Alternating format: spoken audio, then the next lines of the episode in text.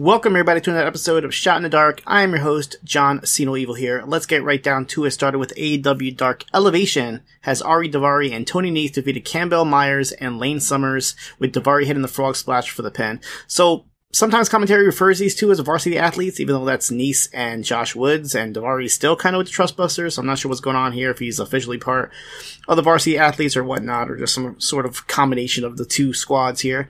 Match number two, Nyla Rose and Marina Shafir defeated Briar and Sage Hale, which are two twin wrestlers, with Shafir putting on the greedy submission for the quick tap out. Willow Nightingale defeated Maggie Lee very easily with the Doctor Bomb.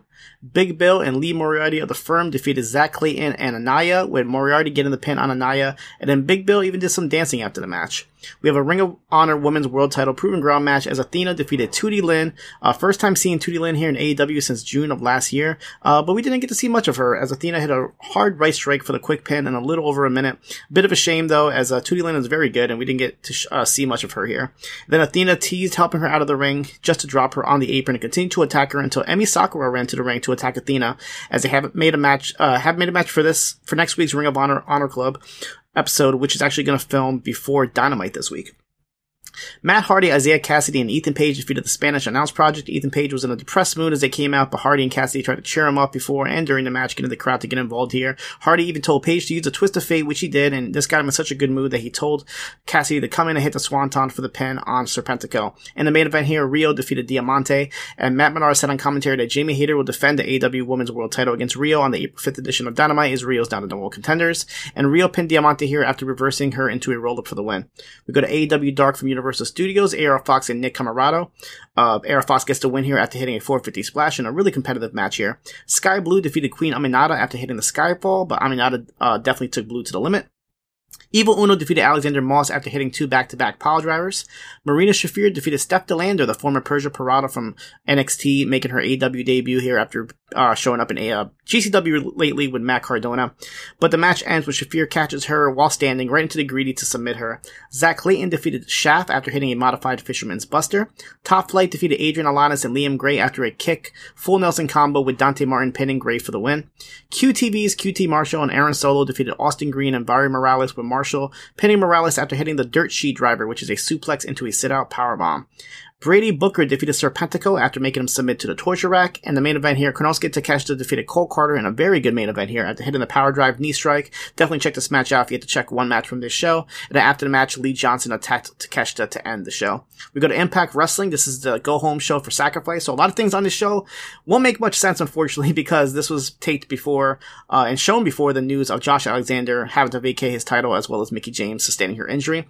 But on to the matches. On um, before the Impact, Trey Miguel defeated Kevin Knight after hitting the lightning spiral in a pretty good match. The designs Deaner, Kon, and Angels defeated Time Machine, which is Alex Shelley, Chris Sabin, and Kushida. Wild match here. The ending came with Callahan taking the offense from the Motor City Machine Guns to protect Deaner, followed by Kushida trapping Angels in a hoverboard lock as he taps out. The Coven cut a promo saying long live the Coven and taking credit for ending the Death Dolls. We see a promo of Raj Singh's new character of Champagne Singh. Eddie Edwards and Kenny King are backstage and said they haven't spoken since Honor No More broke up, but they had a talk at Jay Briscoe's mother's house after he passed away and realized that they're a family and they had to stick together to take out PCO. Deonna Purrazzo defeated Savannah Evans after Giselle Shaw and Jai distraction failed, and he hit the Crucifix bomb on Evans for the win, and all three attacked Purrazzo after the match. The Death Dolls were upset backstage. Jessica said that they should have used dark magic, so Taya said that she has a plan, but Jessica says she's going to go after the Coven now.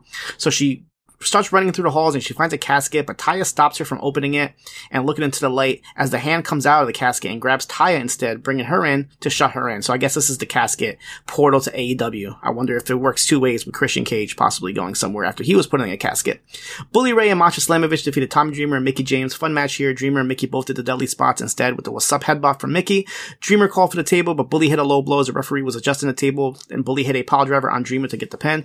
Bully tried to go after Mickie after the match and put her through table, but Jordynne Grace comes out and stops him with a kendo stick, and then Grace went to spear Bully, but he moved out of the way and she took out Mickie instead.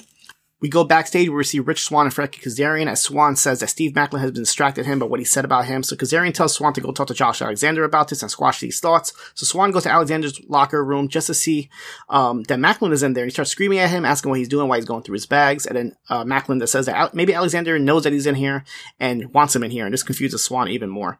Moose and Brian Myers defeated Joe Hendry and Dirty Dango. Hendry and Dango got on the mic before the match, but Dango kept interrupting him and making this awkward. Brian Myers gets the pin on Hendry after Moose hit Hendry with a spear, followed by the roster cut from Hawkins. And then onto the main event segment as Josh Alexander goes into his locker room and Rich Swann starts questioning him why Steve Maclin was going through his stuff, but Alexander had no idea what he was talking about. So this prompts Alexander to go to the ring and call out Maclin. They kind of go back and forth. Um, Alexander accuses Maclin of ducking him, and then Maclin says Alexander's ducking him. And in Rebellion, they're to find out if Maclin has it or not. He says that Maclin's afraid of failing and calls him a forgotten son. And then Maclin says that Alexander is right about having every opportunity to challenge him, and he just let others challenge, and he's afraid of challenging him, and he's failed to go back to the bottom, so he picked the right opportunity, and he wanted to prepare as he's obsessed about winning the title, and they cut the footage of Maclin actually watching behind the curtains at various events dating all the way back from July of 2022, as Alexander seems surprised by this, so Alexander says that, why wait for Rebellion when they could do it right now, but Maclin refuses, and says he's gonna do it his way in his hometown at Rebellion, so obviously, as you know, things have changed, so now, unfortunately, Alexander did vacate the title, um, and it's going to be Kushida and, and uh, Steve Maclin instead. Uh, me and John Pollock did break down the Sacrifice pay per view if you want some more details on that show and everything going down in Impact. We move on to Ring of Honor on Honor Club. The show starts with an interview from Samoa Joe ahead of his defense against Mark Briscoe at Supercard of Honor that Joe will have an open challenge for tonight. Onto the show, Mark Briscoe defeated Tony Nese. Very good match here with Briscoe hitting the Froggy Bowl for the win. Blake Christian, Metalik, and AR Fox defeated the Trustbusters, Slim J, Ari Daivari, and Jeeves Kay. Fantastic six-man match here that ends when Fox hits the 450 splash on Daivari for the pin, and then the Embassy hit the ring right after this and attacked the babyfaces. Skye Blue defeated Lady Frost with Skyfall in a good match. Dralístico and Rush defeated Rhett Titus and Tracy Williams pretty easily here with Rush hitting Bull's horns on Titus for the pin.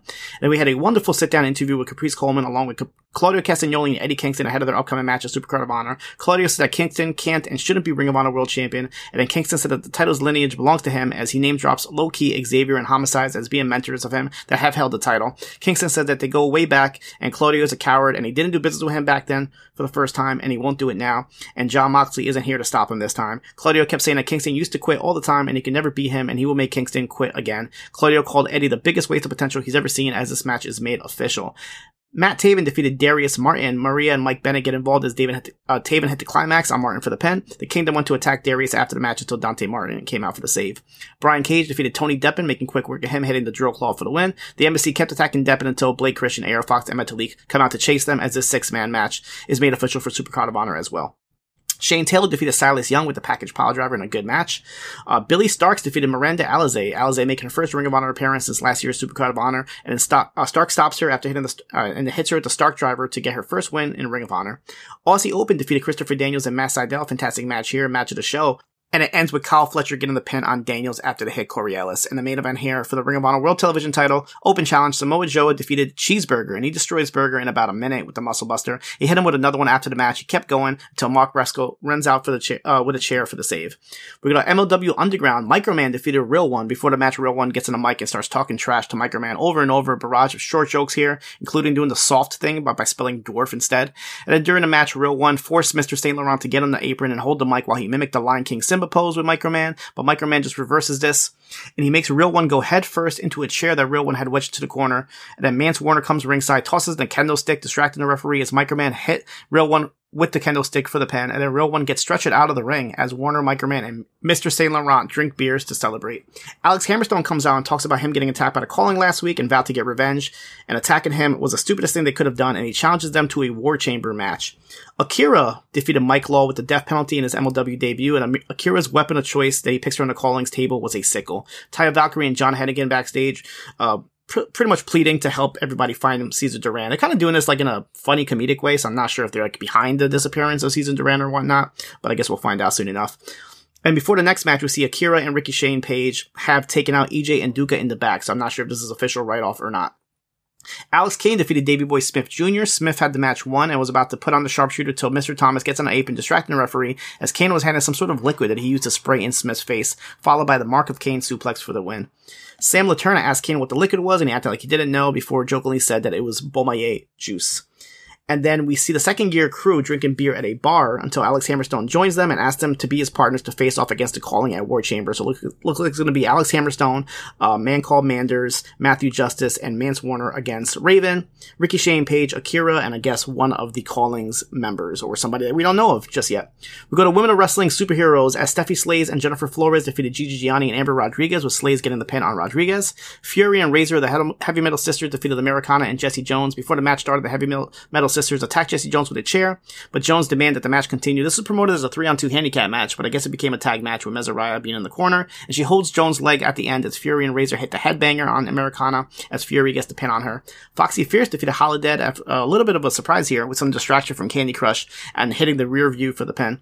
And we go to the Women Wrestling Tag Team title match here as Miami Sweet Heat defeated Coach Campanelli and Randy Rawa by disqualification to retain when Lana Star threw in a pair of mirrors that Coach and Randy used to smash over the Carlson's twins' heads for the pen, but then another referee comes in and alerts the referee about what happened. So he reversed decision and gave it to Miami Heat to retain.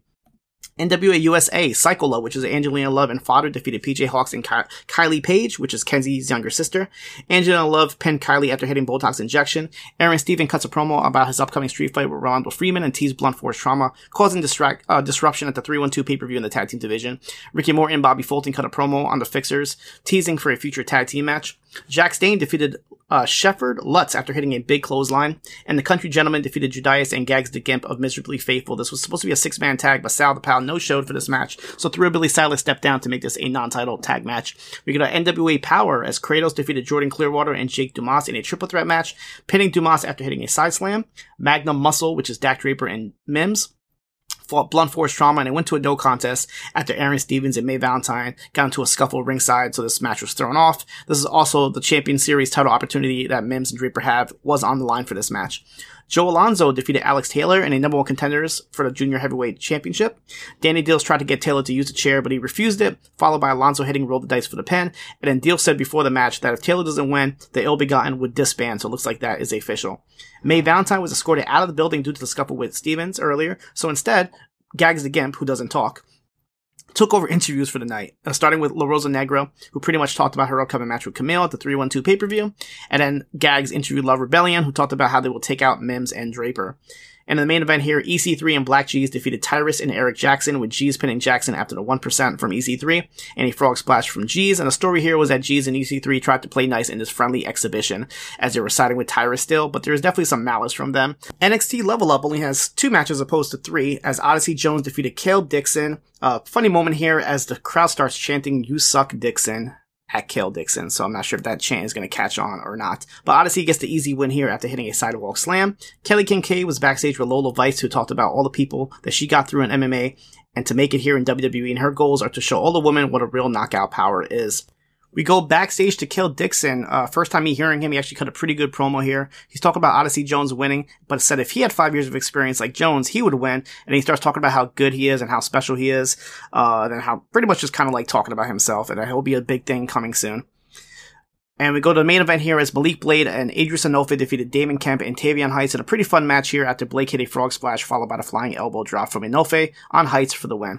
On WWE main event, Bronson Reed defeated Nathan Frazer, making his main event debut in a pretty good five minute match here. And nice showing from Frazer until Reed stopped him and hit the tsunami for the pin. And then Shelton Benjamin defeated Charlie Dempsey after hitting pay dirt, but Dempsey definitely pushed Shelton to the limit. The WWE Network actually had a couple editions this week with nine episodes of WWE Superstars from July to September of 1996. So it is WrestleMania week, so happy WrestleMania week to everybody. Uh, I'll be doing a lot of coverage for postwrestling.com. I'll have reports up for the Mark Hitchcock Memorial Show, as well as Bloodsport, uh, Ring of Honor, Supercard of Honor, NXT Stand and Deliver, WrestleMania Nights 1 and 2, and who knows, maybe something else. Um, but as far as Shot in the Dark goes, uh, I will actually be on vacation next week, so I will have a show, but it will probably be delayed either Friday or Saturday. It should be up opposed to the usual Thursday. But don't worry, I'll definitely have something up for you guys next week talking about the regular shows. But that is it for me this week. You guys can catch me here next week for another episode of Shot in the Dark.